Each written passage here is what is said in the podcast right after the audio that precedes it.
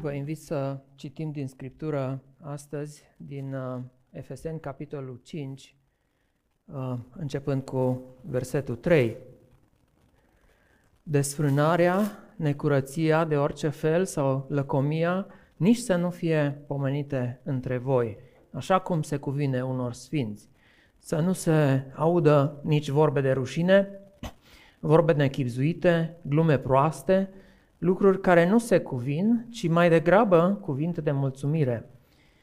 Căci știți bine că niciun om desfrânat, necurat sau lacom, care este un închinător la idoli, nu are parte de moștenire în împărăția lui Dumnezeu, împărăția lui Hristos și a lui Dumnezeu. Nimeni să nu vă înșele cu vorbe de șarte, căci din pricina acestor lucruri vine mânia lui Dumnezeu peste fiii neascultării. Așadar, să nu vă întovărășiți deloc cu ei. Odinioară erați în întuneric, dar acum sunteți în lumină. Umblați deci ca niște copii ai luminii, căci rodul luminii stă în orice bunătate, în dreptate și în adevăr. Cercetați ce este plăcut înaintea Domnului și nu luați nici de cum parte la lucrările neroditoare ale întunericului, ci mai degrabă osândiți-le. Căci ar fi rușinos fie și numai să spunem ce fac ei ascuns. Dar toate aceste lucruri, când sunt osândite de lumină, sunt date la iveală, pentru că ceea ce scoate totul la iveală este lumina.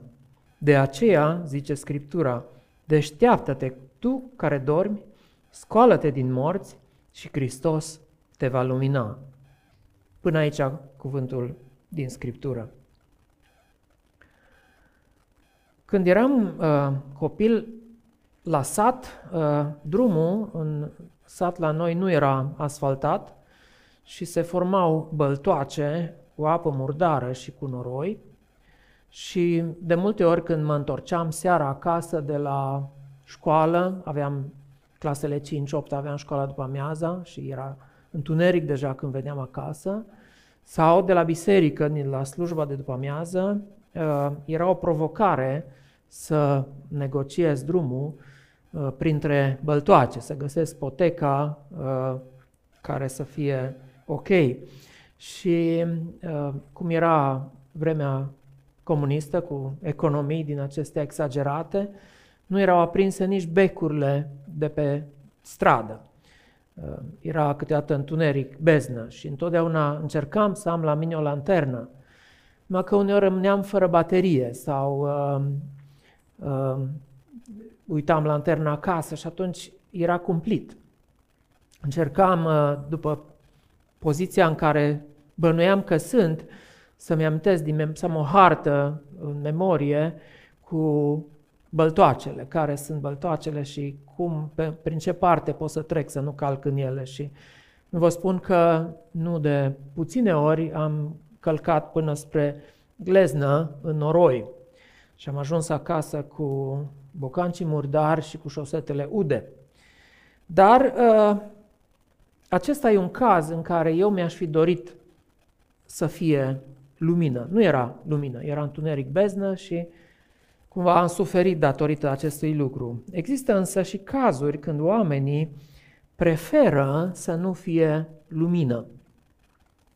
Sunt situații în care oamenilor le place că sunt în întuneric. Sau, ca să trecem din zona metaforică în zona reală, le place să nu fie văzuți, să nu fie expuși. De exemplu, un hoț la adăpostul întunericului își poate înfăptui hoția cu ușurință. Hoții adesea vor sparge becurile din zona în care uh, vor să acționeze sau vor distruge camerele. Acum avem și camere de luat vederi care ar putea să înregistreze. De ce? Pentru că la adăpostul, la ascunzișul întunericului, ei se poată opera.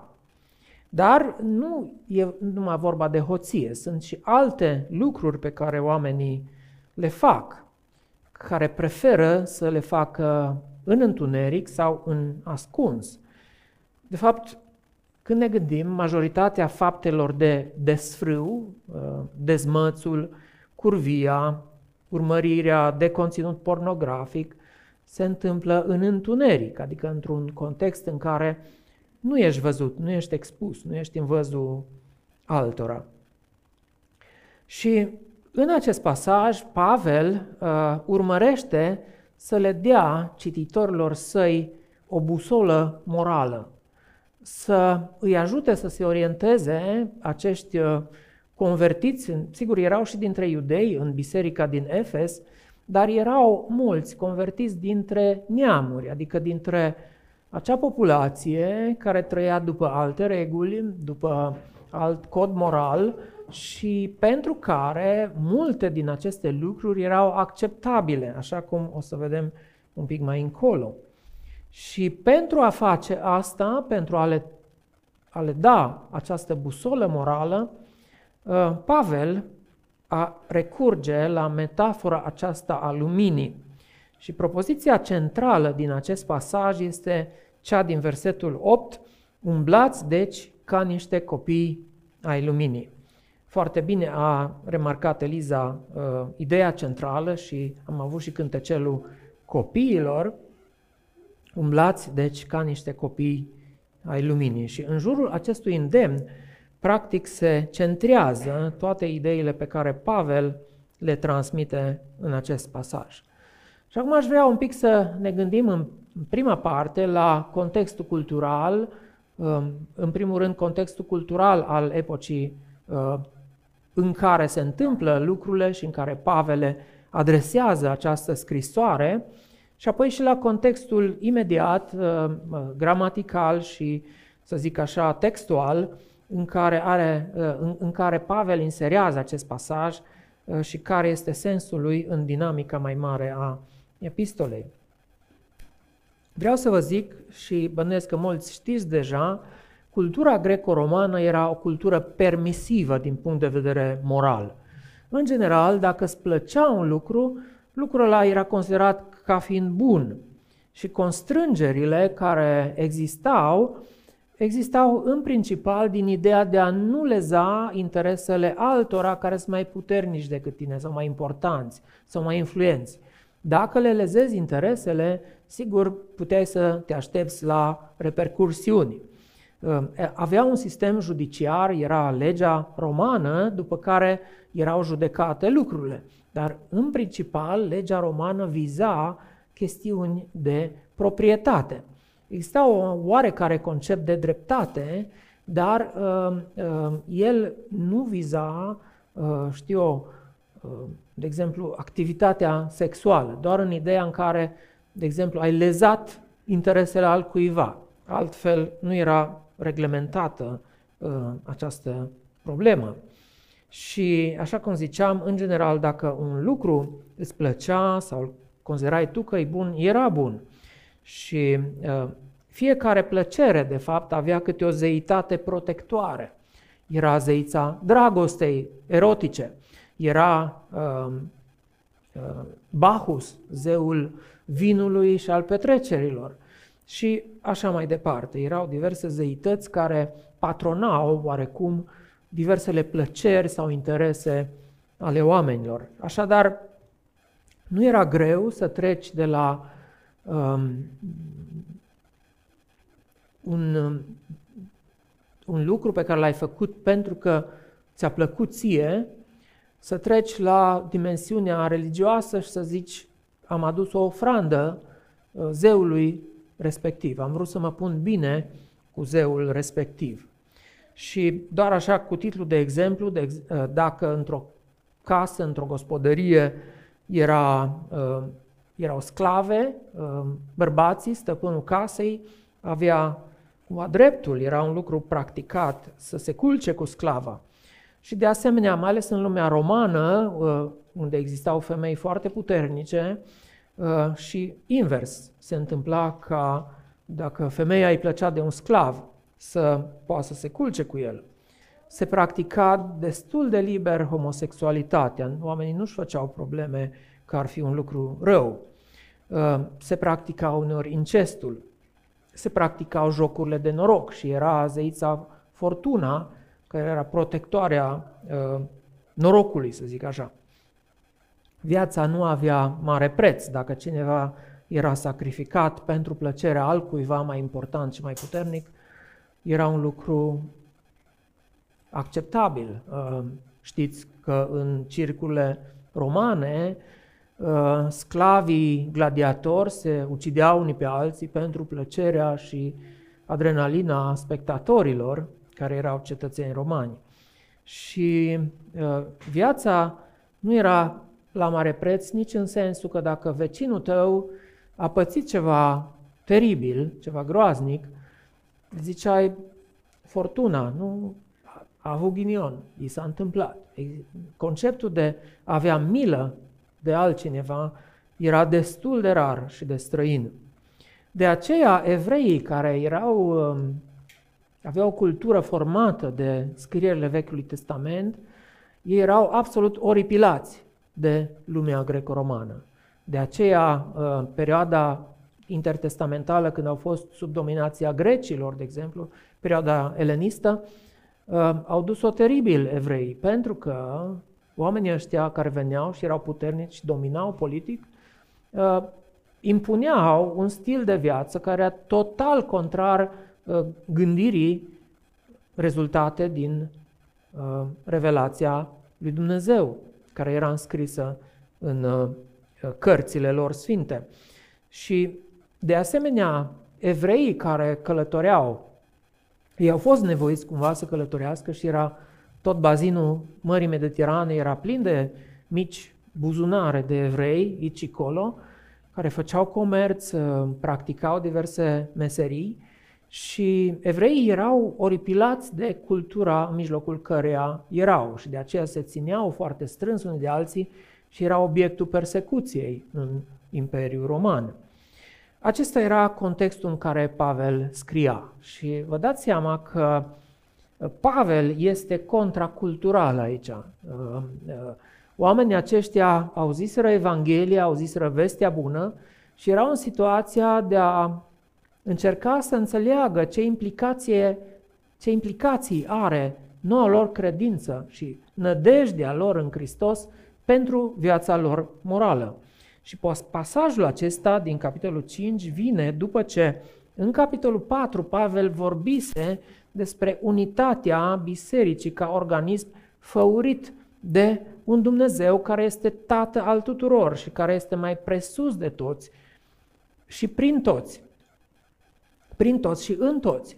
Da? Deci un Tată benevolent, un Tată benefic, un Tată care vrea binele creaturilor sale și un Tată care a hotărât să își înfăptuiască acest plan prin intermediul unei adunări speciale care este biserica. Acel Tată al tuturor care vrea să arate un alt model de comunitate, un alt mod de existență care este caracterizat și animat și împuternicit de dragoste, nu de toate aceste lucruri care au specifice culturii păgâne. Un Tată care îi cheamă pe oameni să vină din lume, să vină să alcătuiască, alcătuiască uh, un alt fel de comunitate și în acest scop El a dat daruri. Dacă citiți în capitolul patru, vă întoarceți un pic în capitolul patru, vedeți că El a dat daruri uh, membrilor adunării, a eclesiei, a bisericii, în așa fel încât ei să se slujească unii pe alții, să trăiască în fapt principiul acesta al dragostei. De ce? Ca gloria lui Dumnezeu să fie făcută cunoscută, pentru ca Dumnezeu să arate mulțimilor de ființe cerești și pământești și să zică, uite, asta e adunarea mea, asta e poema mea, asta e opera mea absolut spectaculoasă. Și Dumnezeu îi cheamă astfel și Pavel le transmite ideea aceasta să trăiască în contradistinție față de tipul de viață al lumii și a culturii în care trăiau. Îi cheamă să aibă o viață nouă în Hristos și folosește deliberat această expresie, în Hristos, cu o nouă etică fără minciună, fără vorbe stricate, citim în capitolul patru, fără izbucniri mânioase, fără defăimări, ci dimpotrivă, cu o vorbire bună uh, și ziditoare. Și uh, în versetul treizeci și doi, de exemplu, din capitolul patru, și o să citim până la capitolul cinci cu doi, scrie: dimpotrivă, fiți buni și miloși unii cu alții, iertați-vă unul pe altul, după cum v-a iertat și Dumnezeu pe voi în Hristos. Urmați deci pilda lui Dumnezeu ca niște copii prea iubiți, trăiți în dragoste, după cum și Hristos ne-a iubit și s-a dat pe sine pentru noi ca ofrandă și ca jertfă de un miros plăcut lui Dumnezeu. Și apoi trecem mai departe în textul uh, pe care l-am citit. Această contradistincție, fiți dimpotrivă, da? Nu faceți ce fac ei, ci dimpotrivă trăiți cu totul altfel. Iar uh, în bucata aceasta, în, în pasajul acesta pe care l-am citit, uh, ideea centrală, da?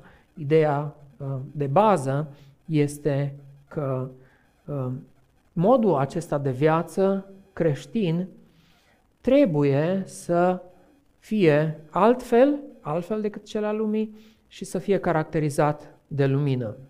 Uh, Pavel le spune ce este potrivit și ce nu este potrivit. Și uh, în, în, începe în uh, versetul trei cu evitarea imoralității sexuale și a lăcomiei. De fapt, este această bucată de la versetul trei la versetul cinci, care are aceste patru aspecte. Primul este versetul trei, evitarea imoralității sexuale, zice desfrânarea, necurăția, orice fel de lăcomie, nici să nu fie pomenite între voi, așa cum se cuvine unor sfinți. Apoi, în versetul patru, prima parte a versetului, îi îndeamnă să evite comportamentele rușinoase și vorbirea murdară.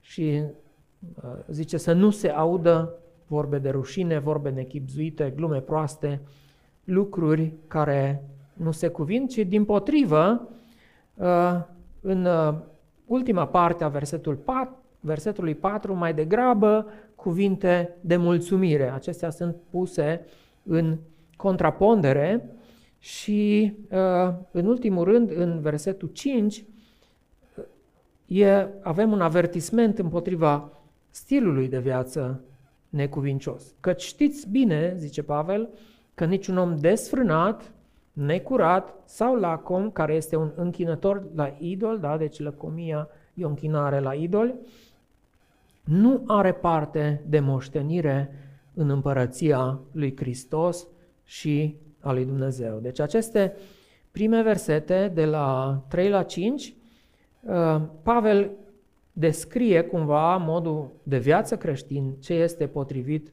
și ce nu este potrivit. Apoi avem o, un, o parte mai, mai mică la mijloc, capitol, uh, capitolul cinci, versetul șase, în care Pavel atrage atenția la argumentele care justifică comportamentul păcătos.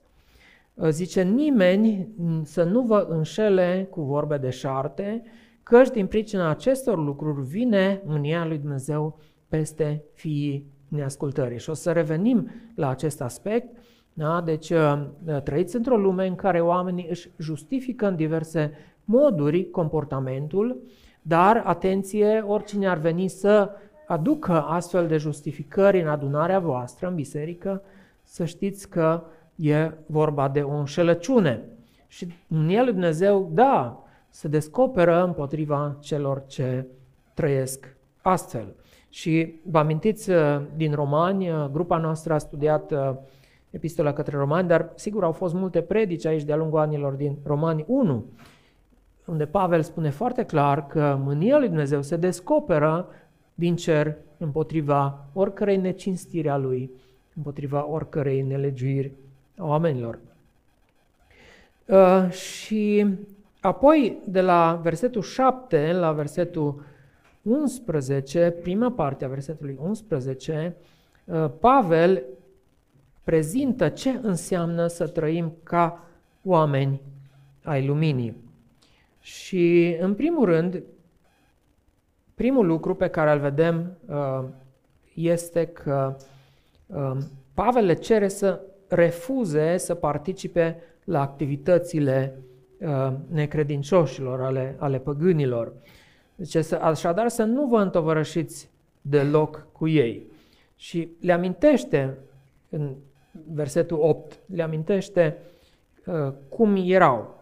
Odinioară erați în întuneric, vechea lor identitate, acum sunteți în lumină, nouă identitate, acum sunteți lumină în Domnul, da? O nouă identitate. Da? Și porunca este în versetul uh, opt, în ultima parte,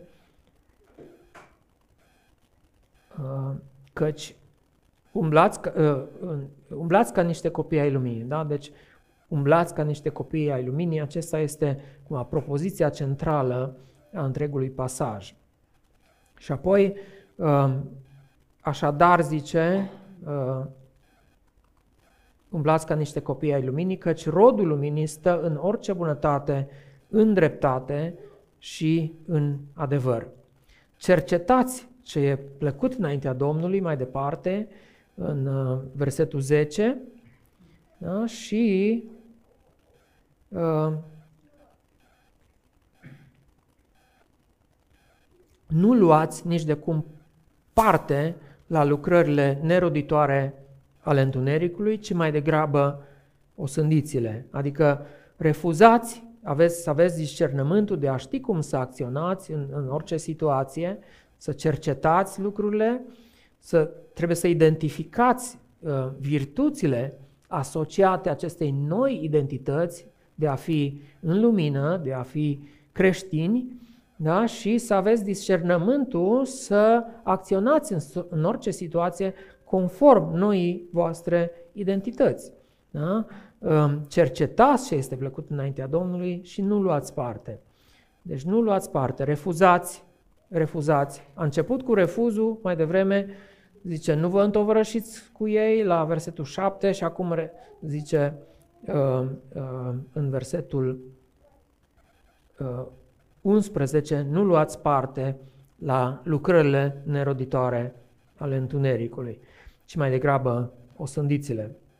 Și uh, ultima porțiune, de la versetul, la ultima parte a versetului unsprezece, uh, mai degrabă, acel mai degrabă osândiți-le, până la versetul paisprezece, uh, avem de a face cu expunerea păcatelor celor credincioși. Vedeți, și credincioșii, chiar dacă ei uh, s-au separat, de, uh, au, au ieșit din lume, cumva au venit în adunarea lui Dumnezeu, ei încă sunt, uh, trăiesc în prezența păcatului, sunt expuși riscului de a păcătui și chiar păcătuiesc. Dar uh, Pavel zice aici și îndeamnă, o să vedem cum îi îndeamnă pe, uh, pe efeseni să expună păcatul, da? Să-l osândească. Și uh, versetul doisprezece uh, uh, zice, căci ar fi rușinos, fie și numai să spunem ce fac ei în ascuns. Păcatul este rușinos, da? Păcatul este rușinos, dar uh, e important ca acest păcat să fie expus. Și cuvântul osândiți-le, uh, în, eu am folosit traducerea Dumitru Cornilescu revizuită, folosește cuvântul osândiți-le, la fel ca și traducerea Cornilescu, dar în, în netere, dacă vă uitați, uh, este expuneți-le sau dați-le în vileag. Uh, și am citit în comentarii că acest cuvânt folosit grecește acolo are amândouă aceste sensuri și sigur fiecare traducător cumva, neavând în românește un cuvânt care să aibă amândouă sensurile, și de expunere sau de dare în vileag și de condamnare, trebuie să aleagă una sau alta. Și atunci traduceri, uite, demascați-le, zice netere. Da? Această dare în vileag, această demascare, această osândire. Da? Și uh, ideea este întărită de faptul că, da, într-adevăr e rușinos să spunem ce fac ei ascuns, dar noi trebuie să le demascăm, trebuie să le dăm în vileag și trebuie să le osândim. De ce? Pentru că uh, trebuie să fim curați și e vorba de uh, motivația dată mai sus, aceea de a fi curați, de a fi după caracterul lui Dumnezeu. Și uh, la final uh, este o aluzie la un text din Scriptură, de aceea zice Scriptura, nu este un citat direct, dar este o aluzie la un text, mai degrabă o aplicare, la un text din uh, Isaia, pe care o să-l vedem un pic mai încolo. Deșteaptă-te tu care dormi, scoală-te din morți și Hristos te va lumina. Avem de-a face aici cu un apel la credincioșii care au păcătuit să se trezească, să, să iasă din starea de moarte în care au ales să fie prin păcat și uh, Hristos îi va lumina. Aceeași metaforă a luminii. Și uh, aș vrea acum, după ce am trecut, uh, am înțeles structura textului și cam ce spune, să iau câteva din conceptele importante din text și cumva să le, să le discutăm mai în detaliu și să vedem ce ne spune și ce ne învață Dumnezeu pe noi astăzi din lucrurile acestea. Uh, în primul rând, conceptul acesta de necurăție. În, uh, Versetul, în versetul trei zice, desfrânarea, necurăția și orice fel de lăcomie să nici nu fie pomenite între voi. Desfrâna, o să încep cu desfrânarea, fiind primul în ordine cum apar ele aici. Desfrânarea este cuvântul grecesc porneia și el are un sens cumva acoperitor, care uh, include multe din păcatele uh, cu caracter uh, sexual. Și aici sunt incluse uh, curvia, adică uh, activitatea sexuală înainte de căsătorie sau în afara căsătoriei, prea curvia, uh, e, e inclusă uh, promiscuitatea, inclus incestul, inclusă homosexualitatea și tot, toate aspectele la care vă puteți gândi și le știți, așa cum zice că îi rușine uneori să le pomenim în context bisericesc, dar toate la care vă puteți gândi sunt prinse cumva sub această umbrelă acestui cuvânt grecesc. Și are de a face, cuvântul desfrânare este unul potrivit în românești, deși un cuvânt vechi, poate nu toată lumea îl înțelege bine, atunci când nu îți, nu-ți controlezi. Nu-ți, înfrânare, desfrânare. Da? Deci înfrânare e când, te, când ai, exerciți autocontrol și desfrânare când nu exerciți niciun control și nicio cenzură în această direcție. Dar uh, celălalt cuvânt de lângă el este necurăție uh, și cuvântul necurăție are o istorie destul de veche din, din Vechiul Testament și uh, Dumnezeu, pentru a le da evreilor conceptul acesta de sfințenie, uh, le-a instituit și niște reguli legate de uh, activitatea lor fizică. Și pentru ei lucrurile se împărțeau în două, lucruri care sunt sfinte și nesfinte, curate și necurate. Uh, și multe din, uh, de exemplu, dacă ai atins un cadavru, nu aveai voie o anumită perioadă să intri în tabără ca să nu contaminezi pe cineva, uh, zicem noi acum, dar era și o semnificație spirituală pe care Dumnezeu o, le-o dă. Da? Deci să nu te atingi de nimic care este uh, spurcat. Și în Noul Testament, sigur, tipul acesta de curăție-necurăție ritualică vechi-testamentară nu mai este valabilă, dar Domnul Iisus a făcut ceva. Înainte de uh, momentul acesta în care Pavel le scrie Efesenilor, nu, uh, când Domnul Iisus era pe pământ, el i-a, Dumnezeu, Domnul Iisus i-a învățat cu privire la uh, conceptul de curăție și uh, el le spune că sursa necurăției este în inima lor.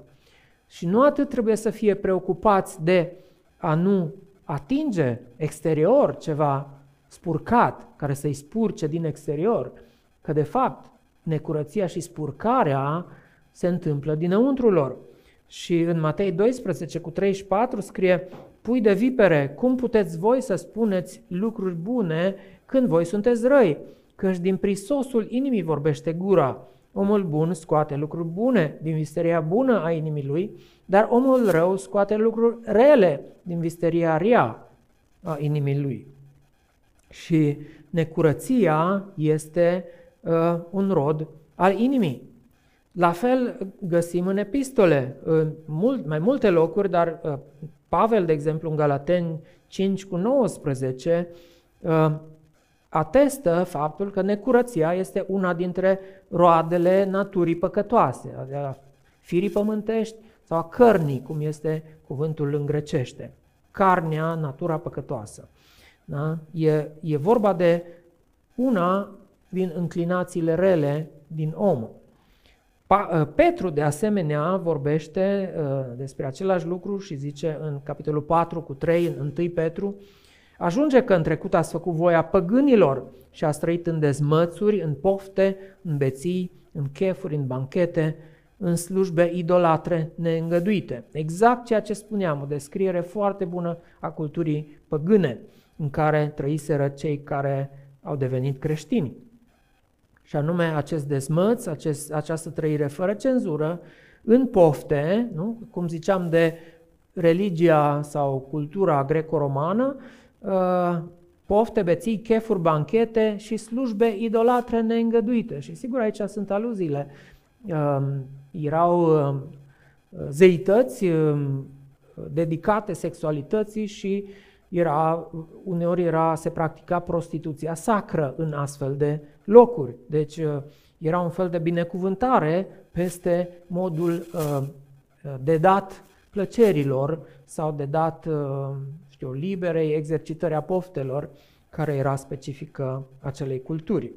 Și uh, creștinii când s-au răspândit în uh, Marea Mediterană, în, în zona Mării Mediterane, aceasta a fost unul din principalele probleme în noile comunități și le vedem peste tot în epistole, uh, cu care au trebuit să, să se lupte, să, uh, să găsească soluții, să-i împuternicească, să-i ajute pe convertiții dintre neamuri să trăiască conform unei noi etici, conform unui Dumnezeu care este un Dumnezeu sfânt. Și locul activității sexuale este în familie. Da? Trăim cu milă unii față de alții, trăim cumva cu dragoste sfântă unii față de alții. Ne pasă la unii de alții și așa mai departe. Deci toate aceste lucruri erau noi pentru uh, păgâni. Uh, a existat un curent, uh, stoicii, uh, care vin din, din zona grecească și ei erau poate printre puținii sau singurii care practicau și uh, făceau un apel la înfrânare. Pentru că ei ziceau că atunci când ești, te dai, dai frâu liber pasiunilor, nu trăiești conform cu uh, modul cel mai nobil la care este chemată ființa umană. Și atunci ei, ei vorbeau despre autocontrol, dar erau singurii și erau minoritari uh, în cultura respectivă. Așadar, uh, am vorbit un pic despre desfrânare și despre necurăție. Uh, hai să ne uităm puțin la vorbe de rușine și vorbe nechibzuite, glume proaste, lucruri care nu se cuvin. Uh, la fel ca și desfrânarea și necurăția, Nu vi se pare că și vorbele de rușine, vorbele nechizuite, glumele proaste sunt și parte din cultura noastră de astăzi? Și în multe privințe eu aș zice că noi trăim într-o epocă istorică care se îndreaptă spre păgânism. De ce? Pentru că creștinismul a transformat din temelii toată cultura și evul mediu, care a fost considerat evul întunecat. Multe lucruri s-au întâmplat atunci, da? Dar s-au întâmplat multe lucruri bune care au stat la rădăcina modernității în, în multe privințe, inclusiv tot ce înseamnă asistență socială, grija față de ceilalți, drepturile omului și toate acestea uh, sunt rezultatul culturii creștine și a modului în care creștinismul a transformat societatea. Dar acum uh, aceste lucruri încet, cu erodarea credinței în Dumnezeu, li s-a erodat baza.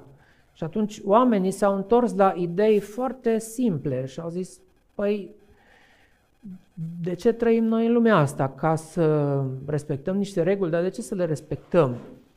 Și atunci citim pe toate site-urile de popularizare că, de fapt, cei mai importanti suntem noi și, în primul rând, trebuie să ne simțim noi bine. Și dacă regulile sociale ne fac să nu ne simțim bine, ce contează mai mult? Cum ne simțim noi sau regulile? Păi evident cum ne simțim noi contează mai bine, mai mult.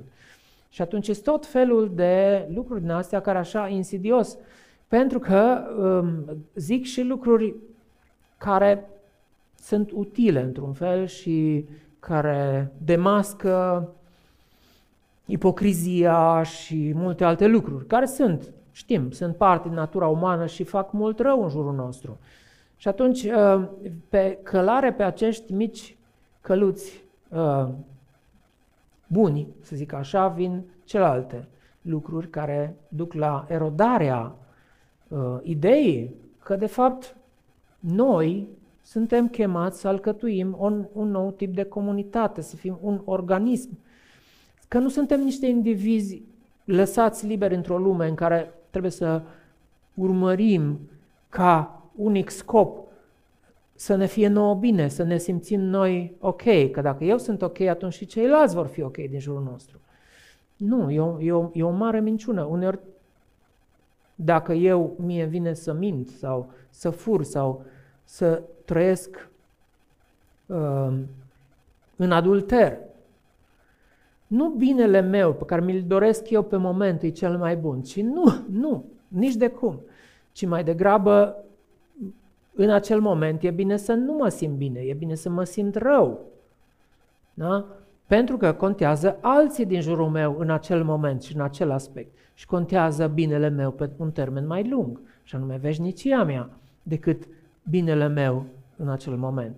Și de aceea, cred că în lumea în care trăim, încleștarea va fi tot mai mare între aceste, știu, vechi valori care au rămas și între necreștini într-o bună măsură și genul de lucruri care mai degrabă sunt inspirate de uh, păgânismul greco-roman și care duc spre, mai degrabă spre nepăsare sau spre uh, un, un bine de suprafață a omului, erodând la caracterul lui.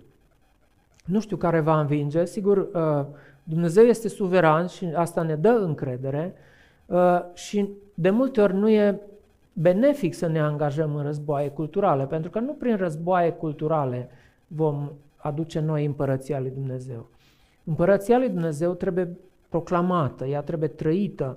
Uh, aceste comunități alternative, care sunt bisericile, trebuie să strălucească ca niște lumini în lume. Da? Și asta mai degrabă va convinge și va transforma. Creștinii din perioada apostolului Pavel nu aveau la dispoziție nici putere. Pavel zice la Corint, nu printre voi nici mulți de neam ales, nici mulți importanți. Da? Nu prin asta au cucerit ei lumea, ci prin faptul că au creat niște comunități alternative ale dragostei. Și mila lui Dumnezeu și harul lui s-au manifestat în adunări.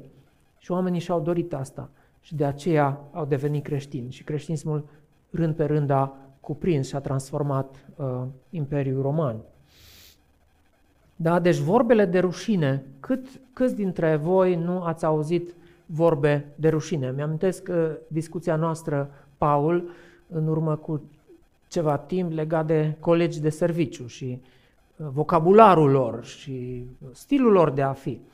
Da? Deci uh, lumea este din ce în ce mai plină de oameni liberi, care sunt liberi să-și dea pe față necurăția și aluziile și glumele și celelalte. Da? Și uh, Pavel îi cheamă aici să fie dimpotrivă uh, cuvintele uh, folosite între ei să fie cuvinte de mulțumire. Mai departe, apropo de uh, pasajul acela, de versetul acela din mijloc, de versetul șase, care zice că nimeni să nu vă înșele cu vorbe deșarte. Vedeți, oamenii găsesc ideologii și exact ce spuneam mai devreme, sunt tot felul de explicații, de punere într-un alt context al lucrurilor, în așa fel încât oamenilor să le fie cât mai simplu și cât mai ușor. Este un fel de tendință ca psihologia să se orienteze după acest principiu al binelui. al binelui de suprafață. Dacă ceva mă face să mă simt nasol și poate trebuie să mă simt nasol ca să mă transform, să mă mobilizez, să mă adun, să fac ce trebuie, e bine, nu, nu e ok, nu e ok, pentru că vinovăția are deja atașat această stigmă. Ori este o vinovăție bună, este și o vinovăție rea, folosită pentru manipulare, pentru atingerea obiectivelor altora, când se plasează vinovăție necuvenită asupra noastră. Evident, dar e total altceva decât vinovăția care o simt, pentru că chiar trebuie să o simt, pentru că chiar mă fac vinovat. Da? Și vinovăția este instrumentul prin care Dumnezeu, ca ființe umane, ne revelează conceptul de păcat, altfel nu l-am avea. Faptul că suntem, avem conștiință și avem un organ moral, să zic așa, suntem capabili să simțim vinovăție, prin aceasta Dumnezeu ne revelează că suntem păcătoși, că avem nevoie de El. Ei bine, dacă noi tăiem și scoatem din practicile noastre orice lucru care poate avea o umbră de vinovăție, atunci noi prin asta păcătuim practic împotriva Duhului Sfânt, pentru că Duhul Sfânt a venit să judece lumea și să dovedească vinovată în ce privește păcatul, neprihănirea și judecata. Scrie în Ioan. Da? Deci noi păcătuim împotriva Duhului Sfânt când uh, luăm acest instrument al revelației lui Dumnezeu, care este vinovăția. Și vorbele deșarte sunt ideologii menite să justifice păcatele și să nu ne lăsăm uh, amăgiți de ele. Da, mânia lui Dumnezeu vine peste fiii neascultării. Mai departe, uh, haideți să ne uităm un pic la această întovărășire cu cei ce fac astfel de lucruri, cu păgânii din mijlocul cărora efesenii au fost chemați. Uh, noi am trăit o vreme în care credința uh, protestantă sau neoprotestantă, credința evanghelicilor, era caracterizată din, de un oarecare sectarism. Da? Eram minoritari, eram și persecutați sau quasi persecutați și din acest motiv ne-am adunat noi și am format noi comunități destul de strânse. Și ne uitam cumva cu uh, teamă în afară, dar și cu poate un pic de dispreț, poate condamnare. Și a venit Revoluția și am ieșit cumva, am zis, mai degrabă decât să construim fortărețe, a venit vremea să construim poduri.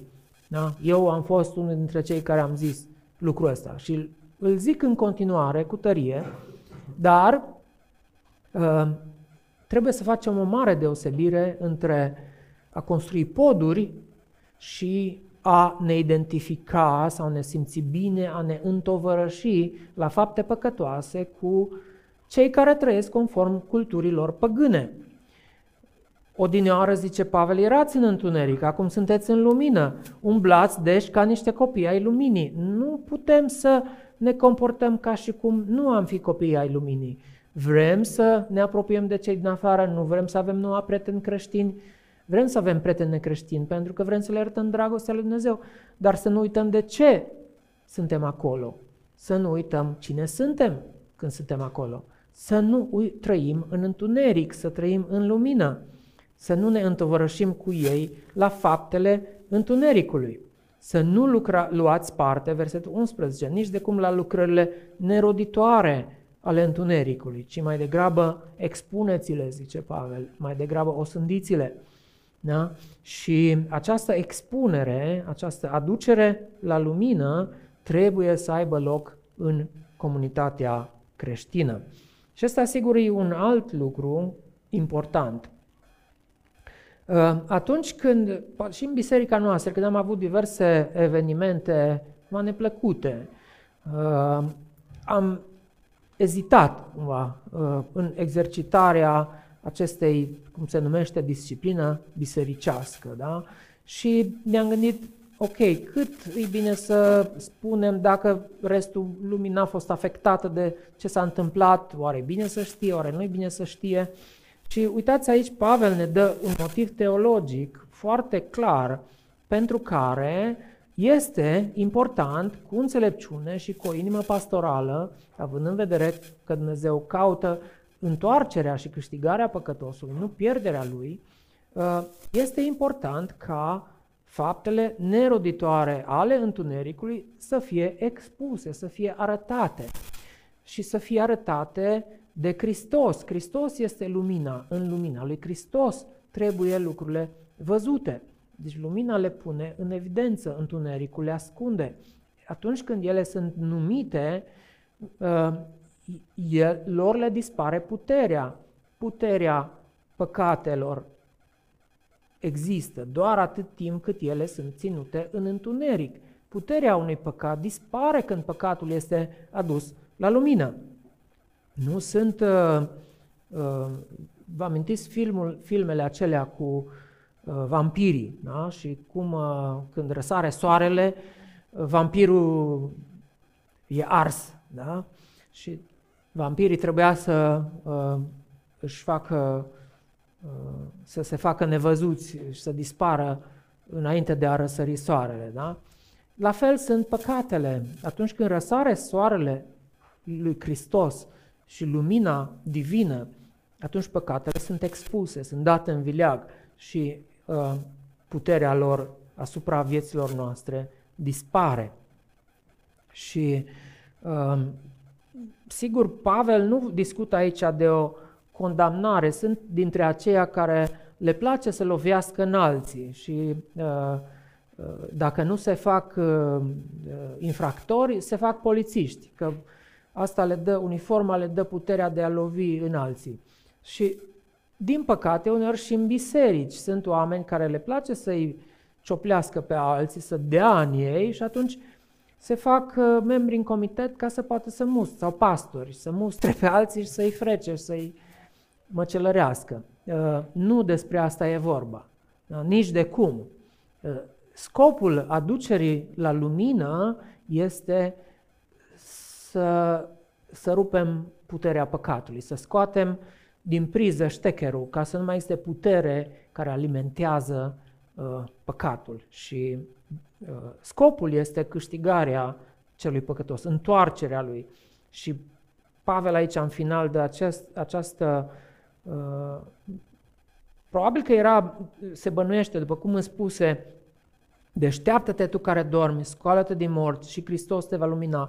Probabil că era uh, un cuvânt rostit adesea în biserica primară și uh, bătrânii bisericii, uh, apostolii, evangeliștii care mergeau și veneau, se converteau oameni, apoi iar alunecau și iar făceau păcate și atunci se duceau la el și spunea: deșteaptă-te tu care dormi, scoală-te din morți și Hristos te va lumina. Și era o chestie care ei o repetau și de aceea Pavel citează uh, această parafrazare uh, uh, din Vechiul Testament. Și dacă ne uităm în Isaia șaizeci, aluzia este la Isaia șaizeci, primele versete. Și iată ce scrie aici: ridică-te, strălucește, căci lumina ta a venit și slava Domnului a răsărit peste tine.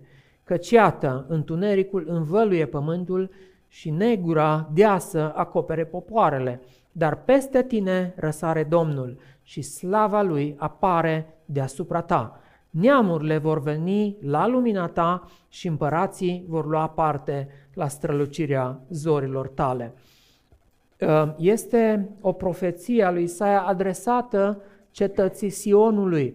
Da? Sionul era zona centrală din Ierusalim, cea mai veche parte a cetății și cetatea lui David, practic, unde era locul templului Domnului. Și Sionul este un simbol în toate scrierile profetice, e un simbol extraordinar de potent al prezenței lui Dumnezeu, al lucrării lui Dumnezeu, și acest simbol își găsește echivalentul în Noul Legământ în Hristos.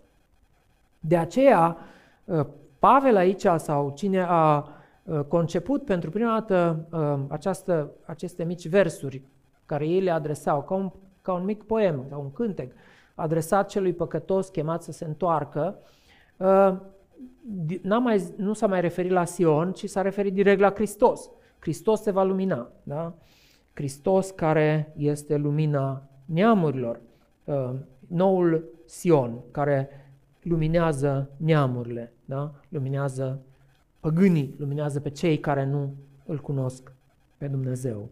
Și uh, aș vrea să închei astăzi prin a vă chema să beneficiați de acest har extraordinar, că dacă noi ne deșteptăm, dacă ne trezim, Hristos ne luminează. Și noi putem muri spiritual, fim biserică, dar putem muri spiritual dacă ne lăsăm pradă păcatului și stilului de viață păgân sau ideologiei care justifică faptele și egoismele noastre. Da? Sunt lucruri care sunt mai rar pomenite în ultima vreme. Când eu am fost copil, de mult, de multe ori se predica împotriva păcatului, să zic așa. În vremurile în care trăim, sunt mai rare aceste predici, ca să nu ofenseze, ca să nu, poate avem vizitatori din afara bisericii, hai să nu îi antagonizăm din prima și să zice, ăștia sunt bătuți în cap că ei numai cu moralismele lor, dar de fapt sunt niște ipocriți. Da, deci nu prea auzim, dar haideți să ne uităm la Scriptură și să învățăm din ce ne spune Dumnezeu, că suntem chemați la vieți sfinte și sunt păcate ascunse, poate, în viețile noastre, care ne opresc, ne frânează din progresul nostru spiritual, ne frânează dintr-o relație intimă cu Dumnezeu și ne opresc din a fi uh, parte din biserică cu darurile noastre. Uh, în capitolul patru, Pavel vorbește că uh, Dumnezeu a dat daruri, prin Duhul Sfânt, a dat daruri oamenilor din biserică, să se slujească unii pe alții și să slujească uh, de laudă slavei Lui. Ei bine, darurile noastre sunt blocate de păcatele noastre și avem nevoie de această eliberare, de luminare în viața noastră din Hristos. El este întipărirea ființei lui Dumnezeu și la El ne uităm pentru etalon, da? Și avem nevoie ca El să ne lumineze, să pună în evidență aceste păcate în viața noastră ca să ne lăsăm transformați, să ne lăsăm eliberați, să fim vii din nou și să fim eliberați pentru slujire, să fim uh, trimiși, împuterniciți ai Dumnezeu într-o lume care are așa de mare nevoie de El. Haideți să ne rugăm. Tată Ceresc, îți mulțumim că în Hristos Tu ești lumină pentru noi și prin Duhul Sfânt Tu cobori la fiecare inimă și o judeci. Doamne, îți mulțumim pentru judecata care Duhul Sfânt a exercitat-o prin cuvânt astăzi în inimile noastre. Doamne, Tu știi în dreptul fiecăruia dintre noi care este vorba nepotrivită, care este gândul necurat, care este fapta nepotrivită, care este desfrânarea noastră, Doamne, care, care sunt lucrurile în care noi nu ne ținem în frâu și în ascultare de Tine. Doamne, vină Tu cu vindecarea Ta, Doamne, adu Tu pacea Ta și ajută-ne să experimentăm iertarea Ta. Sângele Domnului Iisus Hristos este îndeajuns pentru noi, pentru orice fără de lege să fie ștearsă. Și, Doamne, Te rugăm acum, Te rog să lași ca aceste păcate ale noastre, pe care numai noi le știm, să-și găsească iertarea în Tine și, Doamne, ajută-ne să ne pocăim și să ne schimbăm, să fim luminați, să fim schimbați și să fim noi, să fim într-adevăr oameni noi, alcătuind o societate nouă pentru gloria Ta. În numele Domnului Iisus m-am rugat. Amin.